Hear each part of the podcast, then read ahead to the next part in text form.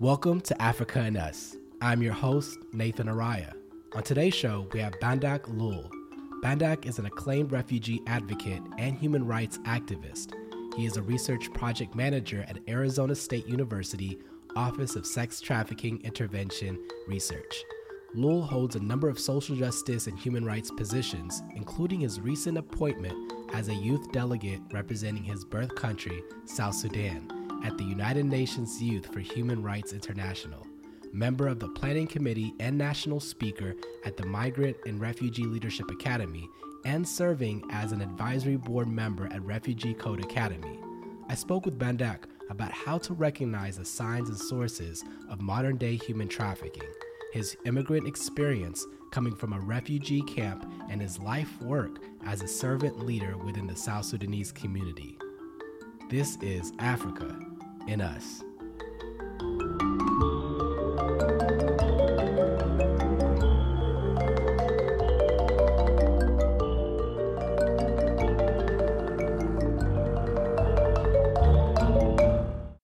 Well, appreciate you being on this podcast, sir. Yeah, thank you so much, man. Uh, it's a great opportunity, so appreciate it. For many people that may not know, and you know, all of our listeners, uh, I just wanted to kind of you know go through uh, some of your um, accolades and kind of who you are because you know our conversations were amazing out in Phoenix, and you led some amazing sessions uh, regarding human trafficking. So I'm looking forward to uh, kind of diving into the subject with you. Yeah. So you know, for many that don't know you, um, you know, you hold a master's degree in social justice and human rights, and two bachelor's degrees in political science and sociology um, appointed youth delegate representing South Sudan at the United Nations Youth for Human Rights International, and you've appeared on CNN. Uh, you currently work as a project manager at Arizona State University Office of Sex Trafficking Intervention Research. Now, looking at this, it just it's very impressive, and many people may not know your backstory as being a former refugee from South Sudan who spent 14 years of your life living in a refugee camp in Ethiopia, right? That's true. So, and that's just the interesting interesting thing about life, I guess. You know, we never you can judge a book by its cover. There's so many chapters that make up a story. Mm-hmm. So, you know, let's talk about this journey and uh, how you got here today. Um, of, you know, you definitely do deep uh, care deeply about your personal history on the South Sudanese conflict and kind of what you went through. Now, uh, what, how has this experience and going through this impacted your life today? Uh, you know, um, I don't know where to begin, uh, Nathan. Um, but first, I want to thank you for uh, the opportunity uh, to be here on this podcast today with you, and I hope we get something you know great out of it, and for others, you know, the listeners out there. Uh, almost everything I do, everything that you you just mentioned right now, is a result of my personal story, and uh, uh, as me being a, a refugee and gr- uh, growing up in a refugee camp, and the thing I saw, the thing I, uh, I experienced myself, and this includes uh, uh growing up as a refugee child, uh, and also uh, having come to migrating here in the United States, where I had to face other obstacles, you know, due to my um, due to my experience, not only because of uh, my Africanness, but as well as just just my my uh, citizenship status and whatnot. So, and my story began as far back as 1991. You know, uh, when my family decided to flee uh, Sudan because of the war that was happening between the northern Sudanese and the south southern Sudanese, and this was at the time when uh, South Sudan and Sudan uh, were still, you know, under one umbrella. And my family lived in uh, in the refugee camp throughout, you know, from 1991 and throughout all those years up until uh, 2006 when I had to come to United States um, uh, as a refugee uh, when I was given the refugee uh, status. So with, within those 14 years I spent in refugee camp, I saw a lot of things and also the opportunities that I would have liked for myself uh, and also for anyone you know who was in refugee camp were not presented. Uh, the the educational um, uh, system was not as uh, uh, as as better as, as it is here in the United States. uh, our food ration. You know, uh, we had to wait for uh, uh, for for ration every 30 days in order for us to get uh, to renew our our food and also other hygiene um, hygiene stuff for for families. So these are the kind of things that we had to live by, and also that was pretty much just the goal. The goal was to survive until the next 30 days when the food arrives. Um, when I came to United States, I really wanted wanted to go to school, and because that's one of that was one of the main reasons why I wanted to leave uh, leave the refugee camp. Beside the safety part, the safety part was the main uh, were the main reasons. But uh, following up with educations and also uh, seeking better opportunities to um, uh, to better myself and also maybe give back uh, to the communities I long to uh, I long to serve in the future. Um, how, how, old were you when you came to the United States? I came to the United States at the age of 15. Uh, I was barely uh, just just a month after I, I turned 15. Uh, that's when I came to the United States, and that was on March 26th of 2006. And when I arrived, um, we had only 20 days 20 days left of, of school for, uh, for, school to be closed. So I was placed in um, in, in all the beginning uh, English classes, uh, beginning uh, math classes, and anything that I was beginning. So pretty much I was starting off uh, as a kid all over again, learning a different language, learning uh, different cultures, also having to learn in, in a different classroom setting. So that took me into having to fail all my classes, and I've always, you know, every time I say this, you know, people laugh, and I laugh myself. You know, I, I had I failed my PE class, um, which is uh, something that you know, right. yeah. So how do you fail PE, man? You just didn't understand the coach, the director. I did not teacher, understand, or? you know, instruction. I did not understand uh, the coaches. Right. I did not understand most of my uh, uh PE uh, uh, colleagues, classmates. Right so, um, and at the time I weighed uh, about maybe I think between uh, 97 to like 105 or so. So I, I was very, uh, very skinny. So I didn't have the proper nutrition. You know, just two month, uh, uh, a month after coming United States. So that was uh, that was one of the major factors. So I could not hold on to the weight that was given given to me. Um, right. Yeah. So to continue, so, yeah, uh-huh. Yeah, I wanted to ask a quick question. So take me back to the refugee camp experience. You know, what were some of your, I mean, going through a lot of that struggle and those challenges, mm-hmm. um, you know, with scarcity and, and, you know, just so many people, you know, being, you know, in this location, mm-hmm. you know, where were you at mentally? What were, you, what were some of your dreams, you know, while you were going through those things? And where did this passion for education come from? Um, the passion for education. Uh, let me begin with. Uh, I saw the leadership in my father uh, growing up. Uh, my father was uh, the camp chairman uh, in the refugee camp, the whole camp, and also he was the school director, and as much as you know, being the principal in school. So this was the Dima Dima primary school, which I attended for uh, about eight eight years. Uh, I saw a lot of community services uh, from my father. he was also working alongside UNHCR, United Nations High Commissioner for Refugees, and also he worked with International Red Cross community. So his leadership uh, was instilled uh, was instilled on uh, in me, and also the passion for education was something that I received from him, as well as those who uh, who was uh, in his surrounding. And with that, uh, I've always wanted to to better myself and be somewhere uh, uh, be somewhere where I can I can have a better education and I have a dream of helping those in need. Um, so to wrap this up, you know, I just growing up, my environment where uh, I grew up and the thing I saw motivated me to uh, to have a, a, better education and also to put education first in, in many ways. And there were all other things that were um, uh, difficult to, to take in, which uh, also shaped my passion for education. And these include uh, seeing the struggles of uh, most uh, South Sudanese uh, uh, refugees. And these struggles include having to fall in debt bondage, which leads to slavery, what we call the modern day human trafficking. Because at the right. time, at the time they they were not allowed to to work under the UN agreement with the uh, with the Ethiopian uh, uh, with the Ethiopian government. Refugees were not allowed to work.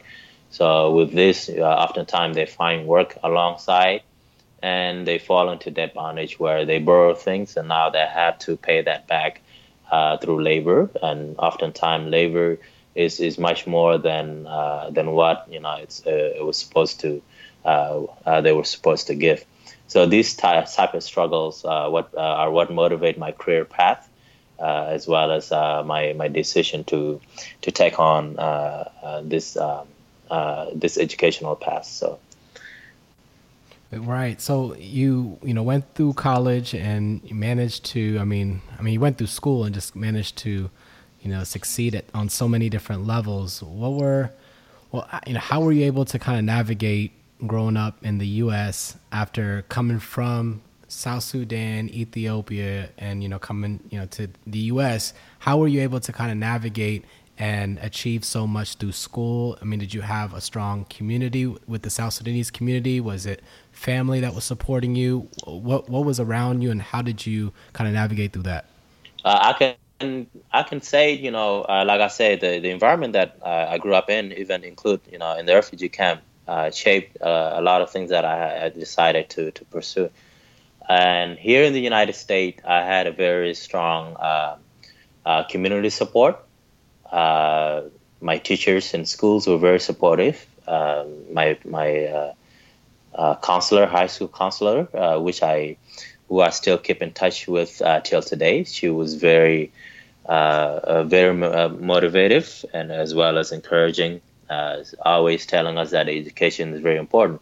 So just that you know having someone believe in you, uh, some, having someone believe in me, uh, motivated me to the point where I I, I was not only uh, satisfying myself and also um, uh, you know reaching some expectations for myself, but also I fulfill uh, those who uh, expected those um, those expectations for me, and I I fulfilled those.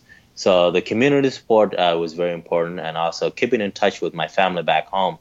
Uh, I didn't mention this already, but my my father, my mother, and uh, uh most of my siblings are still back home. So with them having to uh, encourage me every day and speaking with me and telling me that you know um, I, I, can do this regardless of them having to be overseas and not having the support system, uh, the physical support system. So these things were uh, the one that motivated me a lot, and not to forget the resources that were given, uh, not only in schools but also outside school uh, through organizations such as the Lost Boys of uh, of Sudan. Uh, they helped me a lot when I came here. Uh, my first bike was given by them, and this allowed oh, wow. yeah this allowed me to go to libraries and all, during the weekend to study to read and to use the computer because at the time I did not know how to operate computers and I didn't know how to type. I did not know how to uh, search um, properly. So I give a lot of credit to the Lost Boys uh, of Sudan, uh, uh of, uh, of Arizona, because they they enabled me to like go places uh, outside of school. in schools, the teachers believed in me a lot like I mentioned earlier, the counselor believed in me a lot, um, and now I call her grandmother because of uh, the relationship that we have formed for, for a very long time. So, and these are the things that uh, kept me going. Right, yeah. right. Yeah, it definitely does take a community to kind of, you know, raise people. And I mean, that just puts things in perspective for my life because I too have had so many different people in my life that have come across and invested in me at different points. So yeah, just hearing about your journey and all the things you've been through and the people that have contributed to your growth, right. it really does speak volumes, you know, and, and even how we see the world, how we see life. And, you know, it also is a testament to that mm-hmm. with the little that we can do really does go a long way. So, exactly. Yeah. Yeah, yeah. No, that's huge. So, you know, you're currently working at Arizona State University and you're handle you're tackling human trafficking. And when I was kind of, you know, researching and looking up a few things uh, this morning, uh, the International Labor Organization estimates that there is around 40.3 million victims of human trafficking globally. Mm-hmm. Uh, 81% of them are trapped in forced labor.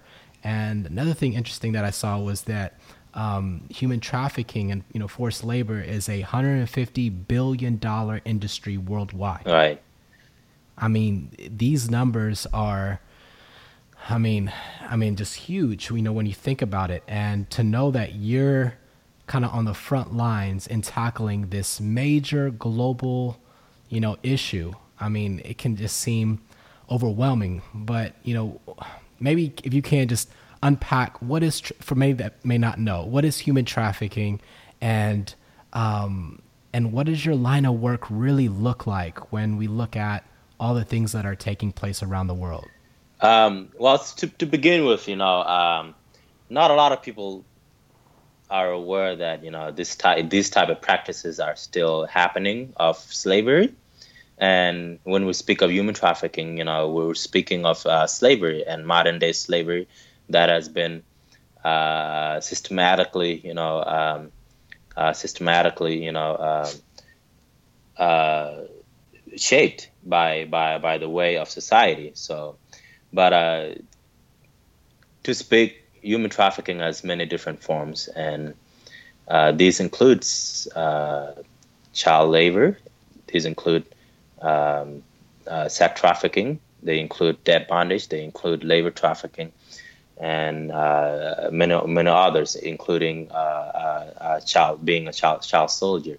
So, um, and this is where my work take place. Where now I'm focusing at Arizona uh, State University Office of Sex Trafficking Intervention Research. My focus is on uh, the uh, the labor trafficking, national labor trafficking in the United States and um, and also human trafficking among the refugee population. So these are uh, few of the areas that I'm focused on.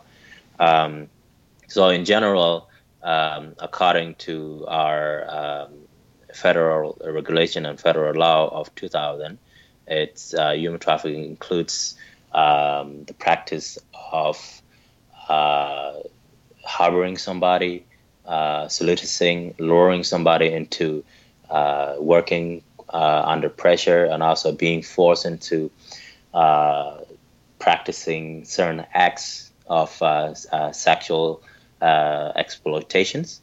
And um, so, according to that, you know, Victims Protection Act of 2000, of 2000 um, let's to focus on sex trafficking. Uh, it's defined as a, situ- a, situation in which a commercial sex act is induced by force, fraud, coercion, or in which the person induced uh, to perform such an act as not attain 18 years of age. So, regardless if the person has not attained the 18 years of age, it's automatically sex trafficking. It's always sex right. trafficking. And this happens to all males, females, transgender persons, um, uh, anywhere across the world. Um, so this is the definition, the federal definition of uh, sex trafficking. And when you look at, uh, because oftentimes people just uh, confuse sex trafficking with uh, domestic violence, uh, there there are a few things that differentiate them. And domestic violence and sex trafficking can go hand in hand. There's a lot of violence. There's a lot of um, dominance and power uh, with uh, domestic violence and sex trafficking. There's there are a lot of rules, involvement of child as a, as a tool, uh, sometimes relationship based, uh, and on the sex trafficking part, um, uh, there is you know what you call a stigma when a person is involved with with a situation of sex trafficking and they participate in, in unique uh, unique subcultures. So just in any other cultures that we participate in, either you belong in a club, uh, you uh, you are part of a of a subculture. So uh, this is where uh, sex trafficking takes place. Uh, in the form of labor trafficking, labor trafficking can come in many ways. It could come in harboring and also having to transport individuals into locations where uh, they are um, they are hidden from the rest of the society, but uh, only being taken out of that place to go work for long hours of you know going to 16 to 18 hours a day uh, with no pay. And when asked, you know, uh, when they ask for pay, then they're told that, well, you've been staying at this place, we've been giving you food, we've been giving you showers, we've been giving you water. Uh, the only way for you to pay for that is uh, is to work these hours because you know we've been providing all of these uh, resources for you for free, and that is what we call debt bondage. You know, within uh, within labor, labor trafficking. So, um, uh, in general, uh, human trafficking is just another way of la- slavery in our modern time, and right. it happens everywhere. recently, there's been reported um, and this came from uh, recent uh, articles uh, that was posted um, by my boss after she she came back three days ago from United Nations.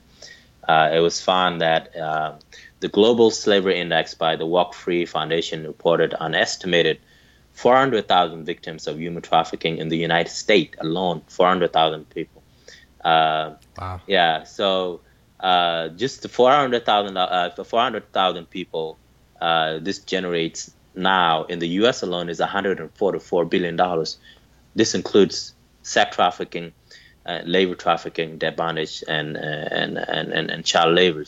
And uh, with sex trafficking, uh, it goes to 10 billion dollars uh, yearly. So that that is, hmm. yeah, that is just a ridiculous amount of money, and and um, there's just so much money going into this business uh, there are supplies and demands, and just like any other business that you know, because it's treated as business by those those who participate in it, the pep, uh, perpetrators. So, um, right. yeah. So the recent report uh, speaks uh, volumes a lot. Uh, because that number has increased uh, tremendous, tremendously over the years, and when we speak of numbers, we don't know whether these numbers has been in existence for a long time and has uh, have not been uh, uncovered, or we don't know if these numbers have just ri- uh, rise. So, uh, oftentimes when we speak of these numbers, we need to keep in mind that uh, human trafficking is something that is just being, you know, um, public uh, publicly, you know, uh, talked about. So, yeah, yeah. So, you know, through your research and what you've been able to find, what makes someone susceptible to becoming a human trafficking victim? Um, on the sex trafficking uh, situation, it's often that uh, victims of uh, sex trafficking are mostly coming from uh, abusive uh, backgrounds uh, mm-hmm. and abusive background homes. most of them are runaways and uh, some of them are um, some of them are are, are homeless uh, homeless youth. So these are some of the factors that are more likely to bond in individuals to become uh, a sex trafficking victim. Uh, on the labor trafficking part, uh, it's often that immigrants immigrants come to migrate to different different countries oftentimes they don't have their documents and oftentimes they don't know the cultures they don't know the rule of uh, uh, labor laws so when someone doesn't have their their uh, uh their documents uh, to work in the united states they will find any mean to, uh, to, to work in order for them to survive.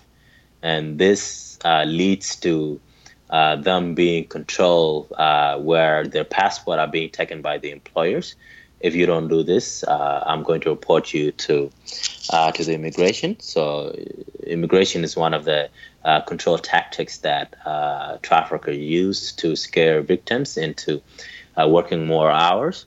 So, um, uh, Interesting. Yeah. So, immigration's yeah part, and also being just being ignorant to to the situations. sometimes is one of the major parts. So you you have a foreigner coming all the way from, let's say, from the Philippines, from Kenya, from Uganda, from uh, from Saudi Arabia, you know, coming here to the United States and not knowing the, the, the, proper law in the United States that, you know, they are often bound to uh, to be victims of uh, tra- human trafficking, and the employers would tell them that just look at it this way: where you came from, one dollar is about you know, uh, 15, 15 birr, Ethiopian birr. So right. now they're thinking, well, if a dollar is 15 Ethiopian birr, you know, I'm actually making more than what I uh, what I was making back home, and they yeah. they need that money in order for them to send it back home. But uh, so they're not thinking, you know, uh, the the uh, United States currency at, the, at, this time.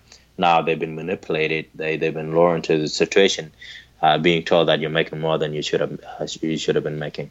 So so so a lot of this doesn't even have to be physical force. It does it not be psychological. Mm-hmm. Yeah, a lot of this, you know, because uh, there we have uh, we have about uh, three to four form of uh, of, of, of forces, and these forces include psychological, physical, and and also physical uh, goes with uh, as, as, uh, sexual uh, sexual abuses and, and, and, and, everything in between. So uh, trafficker often force uh, use force, fraud, and coercion. And with force, this includes kidnapping, physical violence, sexual assaults, and and and and, and forcing drugs upon the victim. with fraud, traffickers often make the victim into believing that the uh, the trafficker is doing good for them. They're promising them uh, good health. They're promising them uh, good um, good shelter. They're promising them uh, a lot of money. So this is just the fraud that uh, traffickers use. Coercion could be blackmailing, and blackmailing is taking the the victims the victims passports and telling them that I will um, report you to immigration, or uh, on the sex trafficking part, uh, telling the victims that if you don't do this for me, I will post these pictures online into your community. Uh, if the victims that send uh, naked pictures, because you know uh, if uh, the victims send these naked pictures, and the community will see them. So that this is a form of a form of a form of blackmailing. And coercion includes their bondage and threats against victims or victims' family. So uh, these are some of the uh, some of the uh, forces the, uh, and, and, tactics that traffickers use. Yeah. So you know what's funny, well not funny. What's interesting is that um, a lot of this can be solved by education. You know, it's it's the idea of you know knowing you know how you can prevent yourself from falling into a trap mm-hmm. you know from you know giving out information or putting you know providing anyone that you may not know mm-hmm. uh, you know and you know something of value where you know you've you've got to be on guard and but you know the crazy things it, it, the crazy thing is about it is it happens while it can happen while you're young right know? it can happen when you're in a situation that you can't control. You're coming out of a broken home, right? you're, you know, you've dealt with abuse, you know, in your mm-hmm. life, and it leaves you vulnerable. Um, what are what are some ways that people around the world that you know on you know, how we can be a little more aware of the tactics and and the things that are happening all around us uh, that we can be better advocates uh, to kind of help solve these issues or prevent it from happening yeah, uh, that's that's a great question, um, and this is where the in- intervention part comes from. And oftentimes, you know, for me, in my experience, I'm always on high alert. Anything that is happening around me. So uh, I'll give you an, an example. Uh, I've been to a few um, uh, WalMarts, a few uh, uh, Home Depots here in, in, in Phoenix, Arizona. And with this, if I see a child uh, or anyone that is um, near the door asking for money or panhandling or doing something that is you know out of the ordinary, selling things uh, at the parking lot, I often ask them, you know, uh, who are you with? Uh, who are you working with? Because uh, these are signs that we find in our research that panhandlers, uh, oftentimes who are for- uh, foreigners, are victims of of, of human trafficking, and and panhandling is a form of victim uh, of labor trafficking because uh, them standing out there in these 100 you know 100 degrees plus uh, digits and having to go home after they just uh, ask for like hundred dollars um, in front of Walmart, not getting anything out of their uh, uh, out of what they just asked for. So when I come across things like that, then I, I would approach them. Uh, who are you selling the candle for? Uh, who are you asking money for? And these things, you know, that are uh, that that are very alerting.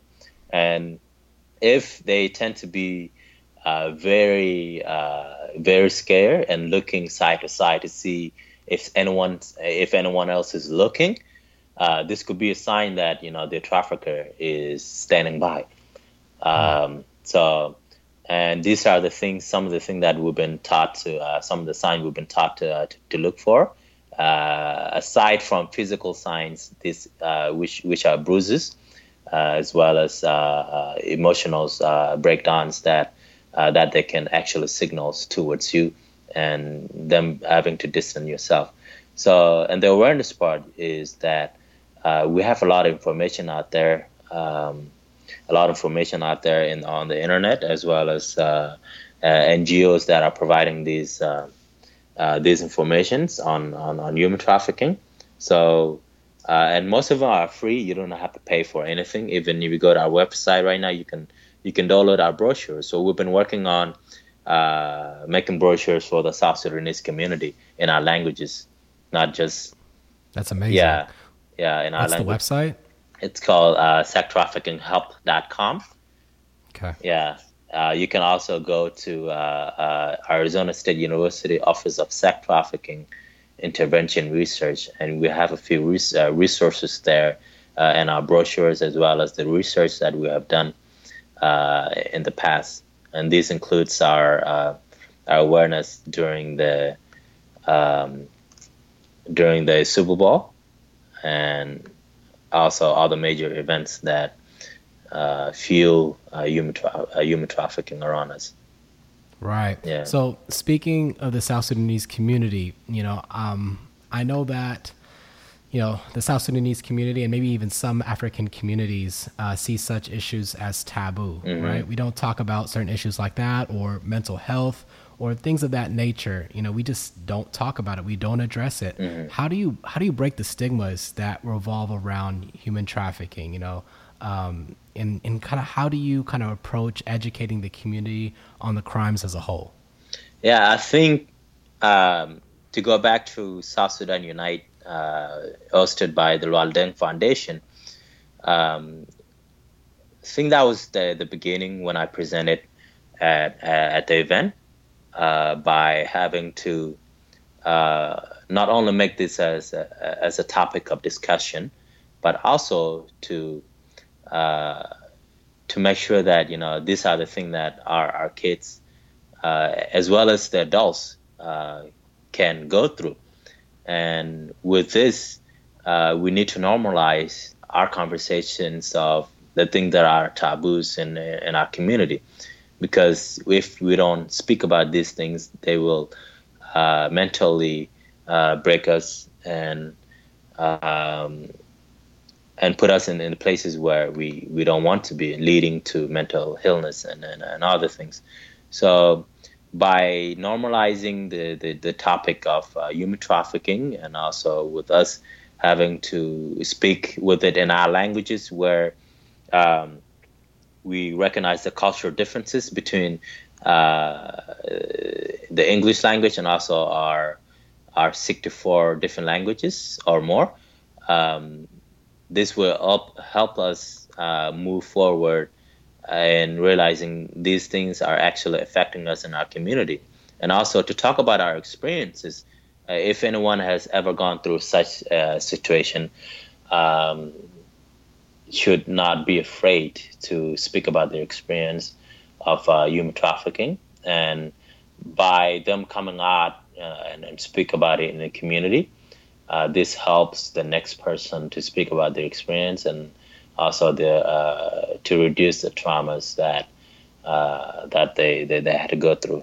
So Have you been able to see if it's been well accepted, or are people very hesitant when they open up about these things? How's how's that experience been? Uh, as of right now, no one has come towards or even mentioned that they have been uh, a victim of uh, human trafficking. However, right. a few individuals have come to me saying that uh, I had no idea uh, these control tactics of human trafficking that we see every day uh, exist. Uh, there actually uh, there are actually you know uh, forms of human trafficking. So this tells me that they've seen it somewhere, but they have not experienced it themselves. Right. The form of control where a passport has to be taken away.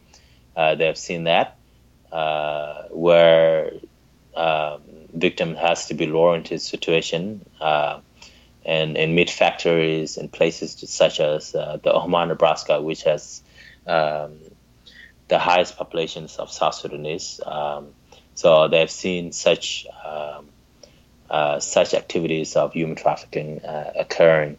So, but no one has actually come towards me, and they said that by bringing this conversation in our community, it's a great way of tackling uh, the issues that we go through because uh, these are very traumatic experiences that uh, most of us face. So, yeah, and there's so much trauma attached mm-hmm. to that. Mm-hmm. So, if someone has gone through something like that, what would be the first step in kind of moving towards healing and awareness and just kind of getting out of that situation? What would you say to that person?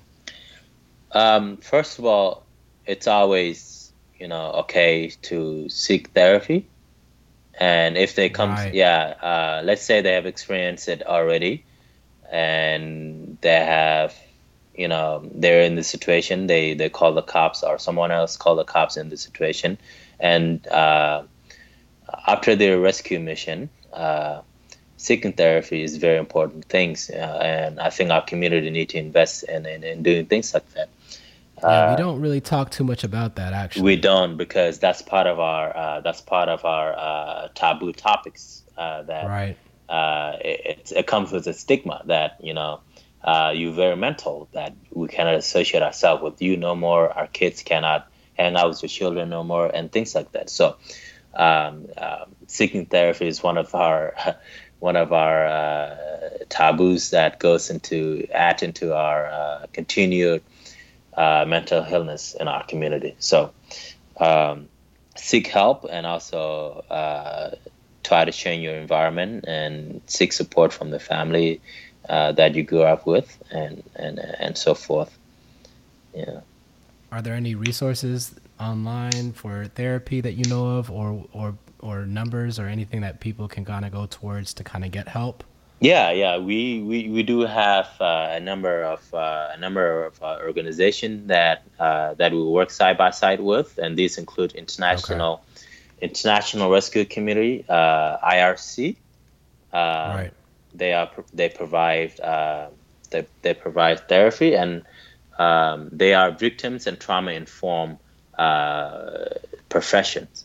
So anyone you know, it's not anyone that can you know uh, provide therapy help. So uh, there are professions that are uh, that are put in places. Uh, at at my school, at my department, we have uh, a few students and also um, professions that are um, that provides. Uh, will provide therapy classes as well as um, um uh, as well as uh, integration processes. So organizations, these organizations include Always, uh, Care 7, Catholic Charities, um, CODAC Health, uh, Recover Wellness. They, they not only provide therapy, but they also provide medicals, uh, medicals uh, tools. And if you know you need any medical treatments, they can provide you with that. Uh, we have community bridges. Community bridges is uh, to maintain the uh, dignity of human life. Uh, we have Florence uh, uh, Crittentons. So there are so many organizations out there in in the state of Arizona that are working to make sure that when victims are rescued, uh, they they go through uh, a suitable process of uh, integrations uh, back into the society. So we work with uh, with these partners a lot. Yeah. Right. Mm-hmm. No, that's amazing. I appreciate you dropping gems and yeah. allowing us to kind of hear about new places we can go to kind of get information and education and get help. So I definitely do appreciate you kind of sharing that. Mm-hmm. Um, something I always ask people, you know, I mean, your life is just, I mean, man, it's so impactful. You're doing so many great things um, on so many great levels. Um, you know, coming from a refugee camp and then being able to, I mean, just accomplish everything you you've done. I mean, it speaks volumes. So, one thing I've always tried to do, especially with this podcast or any platform that I that I that I have yeah. is to provide a blueprint that I can leave behind for the younger generation. And uh, the reason why this podcast is called Africa and Us because I felt that it's important that we provide inspiring stories of representation. Mm-hmm. So you know, someone like you that have you know overcome you know so many different things, and and you're now able to um, you know, uh, just kind of do significant, important, meaningful work, I think speaks volumes to listeners that are tuning in, you know, to this podcast. So one question I always ask people, what's one value or mantra that reflects in your life and work today? What what what is what are some things that you've picked up on, you know, growing up in the refugee camp and coming to America and learning English and going through and you know you know going through all these experiences. You spoke about your father even earlier in this podcast about how he modeled uh, you know uh, leadership you know, which is also very interesting because I remember you mentioned when we are in Phoenix that leadership is not even is not a position of you know it's uh, it's not a position of power. It's more uh, about servant leadership, mm-hmm. being a servant leader. Yeah. So I know that has resonated with you as well. So maybe if you can speak more to that, and then maybe just share anything else that you've learned along the way. I think people appreciate that.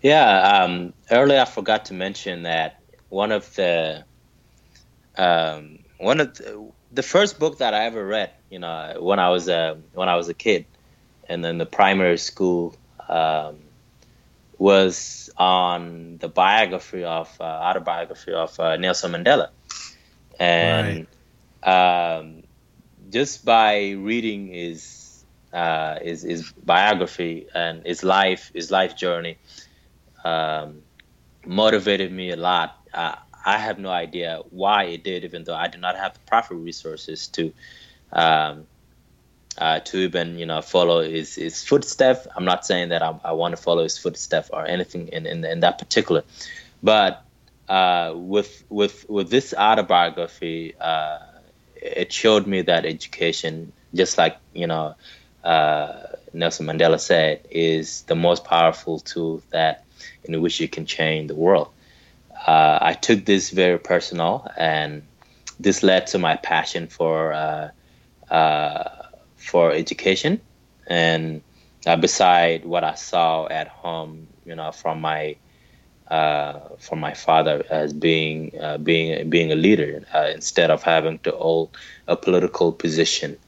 Um, so, but to go back on your question. Um, I think having to have having to go through the struggle as generally you know South Sudanese, we were never given the opportunity to be ourselves. Uh, we were never given the opportunity to pursue things that uh, we wanted to uh, to uh, to do in life. So when we come across these opportunities, we never let go of them because we know how precious they are uh, to us and also to life and to the things that we want to uh, we want to do in life. So we know the value of things because we we know that not having it, we know the experience, we know the feeling of not having uh, these opportun- uh, opportunities. So when we ha- when we get the opportunities of uh, sitting in these classes, we want to make sure that we do our best uh, we do way more than expected. Uh, when we join these clubs, we enjoy we, we join these organizations. We want to make sure that we put in uh, more than what is what is asked for because it's some things that we never had before. So that somewhat motivates and drives our uh, our needs and uh, and also you know uh, our visions and wanting to uh, to do more out there and also giving back. You know, we always want to give to, to give back. I personally uh, can speak on that because it's it's been some of the uh, some of the things that I, have been wanting to do. Uh, going back to to servant leadership, uh, I mentioned servant leadership uh, last time because um, I think when I was asked by by our dear uh, sister uh, Ayan Grace, um, she asked, you know, would I want to run for an office or would I want to uh, be a politician or would I want to be a person in political and a power a powerful positions? So I said I, I would rather be a servant leader. And the fundamental theory of a servant leader has been shown in worldwide theory and religion philosophy, according to some researchers. And uh, for, individ- for individuals to be good servant, one has to be role model by demonstrating good leadership style on their uh, on their followers and their stakeholders. So it's not just those who are uh, who um, are long for to uh, to be my followers, and I don't want to have followers. Those who uh, who look, look up to me, but it's also the stakeholders that I'm working side by side, or the people that are on the same table as me. So, uh, and for me to serve them, and this role uh, models fulfilled by you know leader to uh, valuing all his or her followers, while followers acknowledging the characteristics um, that he or she hold by an effective servant leader. So this is where I was I was coming from. So uh, philosophically speaking, um, servant uh, servant leadership uh, as strong as foundation based on the concept of virtue, and this was by Robert uh, Green uh, Greenleaf, uh, quoting it, you know, on his theory of servant servant leader. So this is where I was coming from, and I can give you know a few examples from our leaders, uh, such uh, Dr. John Garang at, at three. You know, he had leadership characteristics according to um, you know to, to my personal views is a is charismatic uh, servant, uh, transformers, uh, transformational leaders uh, leader as well. By being uh, charismatic, uh, Dr. Garang celebrated with his men in uniform when capturing the towns from the government army. Uh, why is he servant? When Dr. Garang graduated, uh, he was offered a job uh, at his former uh, former school in Iowa University, uh, Iowa University, to be lecturer. But he instead he refuses to to work for for the sake of liberating his people from from those of the Arab North who were marginalizing South Sudanese. So uh, you, you, place instead of uh, placing his self-interest first on having to work uh, at a job you know that was offered by uh, for him after, upon graduating uh, with his PhD, he wanted to serve his people. So this is very charismatic of him. So this is just a few examples that I uh, that I have in mind for ser- servant leaderships and. Um, I am shaped by, by, by the things that I saw and the thing that I I read and the thing that I uh, I grew up hearing from my communities and uh, leaders such as Dr. Garang, uh, uh Dr. Riek Machar, uh, uh, was now for, was now the former vice president of South Sudan and now the the opposition leader um, against the government. So these things are what hold me into becoming what I want to be. Yeah. That's great. That's great. That's brilliant. I, I appreciate you sharing that. um, yeah. So, um, where will you be servant leading next? What's next for you? You know, uh, for some times now, I I've been wanting to not you know disclose a lot of you know information on my plans because you know, but this is just due to yeah yeah uh, if, if if if you get what I'm saying. Uh, so I, I believe uh, there's time for everything uh, when to disclose things, uh, information that need to be disclosed, and what moves need to be made, and and and and whatnot. So, uh, but but for now, I would want to uh, uh, the future plans are wanting to go back home uh, to South Sudan and also participate in uh, developments uh, and uh, infrastructures of our, of our country, and as well as shaping the identity of South Sudanese. Because I don't think we never had the chance to even do that. We never had the chance to discover ourselves and right. yeah, and what our identity is. So these are some of the things that I have in mind. So. Yeah.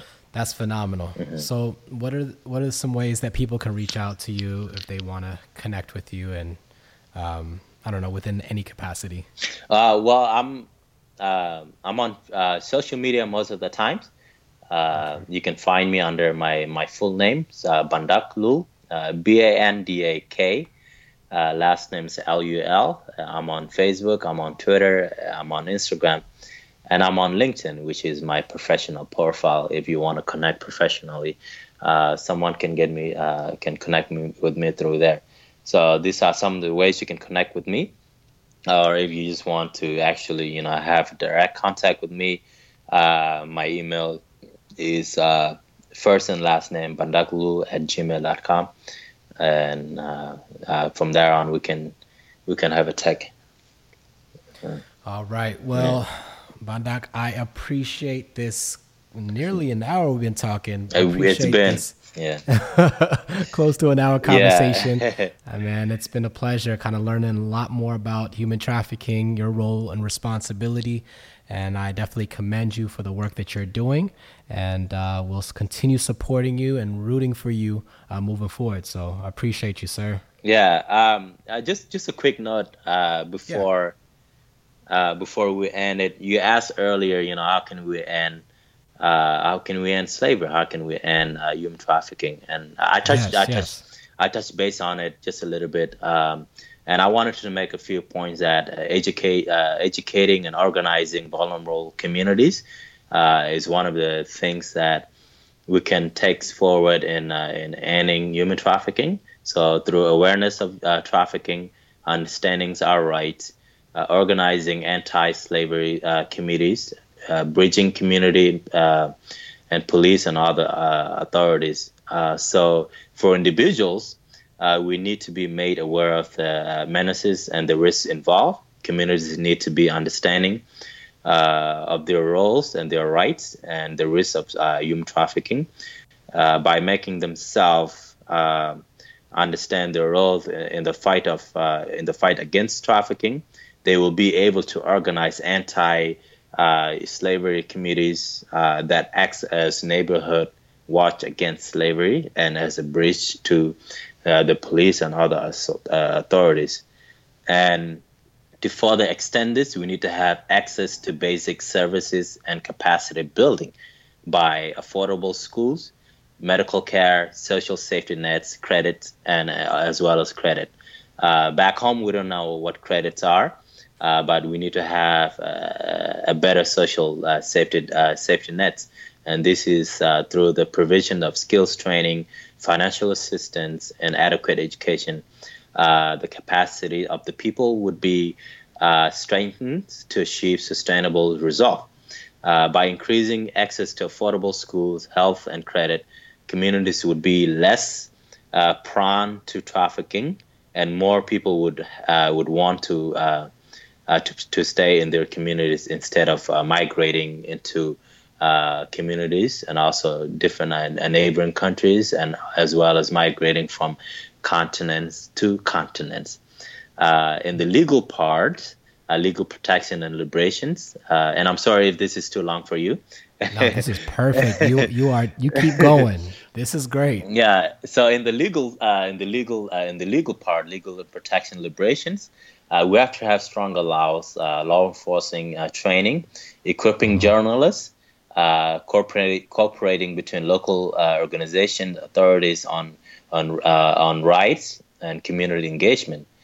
individuals, communities, organizations should advocate for better laws and improve law enforcement. governments and NGOs should train police and other other government officials, as well as journalists, so they can be uh, better reporter on slavery, on human trafficking. uh, there should be better cooperations between local organizations and authorities to liberate uh, uh, those those in slavery, the victims of human trafficking. Uh, sometimes, Great. yeah, sometimes this involves uh, riots uh, at, at places such as you know where we um, you know at the beach, lakes and buses, and I'm speaking globally, not just in the United States. And other cases, you know, it could in Baltimore communities chase chase up the you know chase up uh, of the slaveholders and traffickers without external assistance.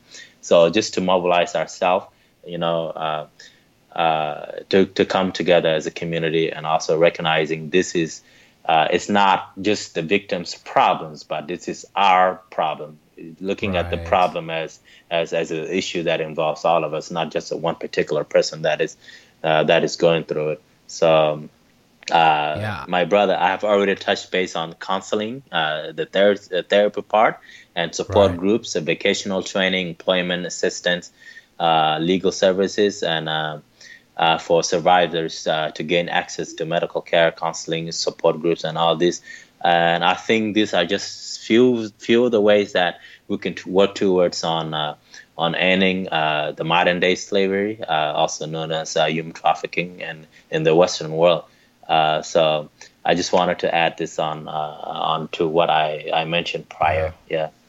Yeah. No, that's that's huge. I appreciate you kind of sharing, you know, more uh, an extensive, you know, idea of what this really looks like on so many levels. Yes, know, sir. Political, educational, social. Yes, you know, sir. we it, it, takes it definitely takes a, a community to eradicate, you know, mm-hmm. human trafficking and child labor, and so it's this is much needed and this is exactly why i wanted you to kind of have this platform to kind of share a lot of this research and education and yes, sir. You know, ways that we can move forward in in applicable ways yes, you know, yes. you know that we can really raise awareness mm-hmm. and, and put an end to this so I I definitely appreciate you, sir. Thank you so much for for adding that. Yeah, no no problem. You know, I, I you know I believe you know having to see this as you mentioned as as a problem that involves everyone, and it could happen to anyone. It doesn't matter whether you're from the suburb, you're from the inner city, you're from uh, from the village. This can happen to any of us because uh, right. situations like these are you know do not discriminate to towards anyone. So. Yeah. Right, right. Well, anything else? Anything else you wanted to add? No, I just want to give a shout out to my uh, South Sudanese out there, and also nice. my African diasporans who are listening, uh, as well definitely. as uh, the Africans in Africa. Um, yeah, we we see you. Uh, we see you. we definitely have to reconnect soon. Uh, may the yes. may the ancestors uh, the ancestors be with all of you. I appreciate you uh, tuning in um, uh, and uh, having to be uh, on this topic with me today. This concludes our episode of Africa and Us. Thank you for listening.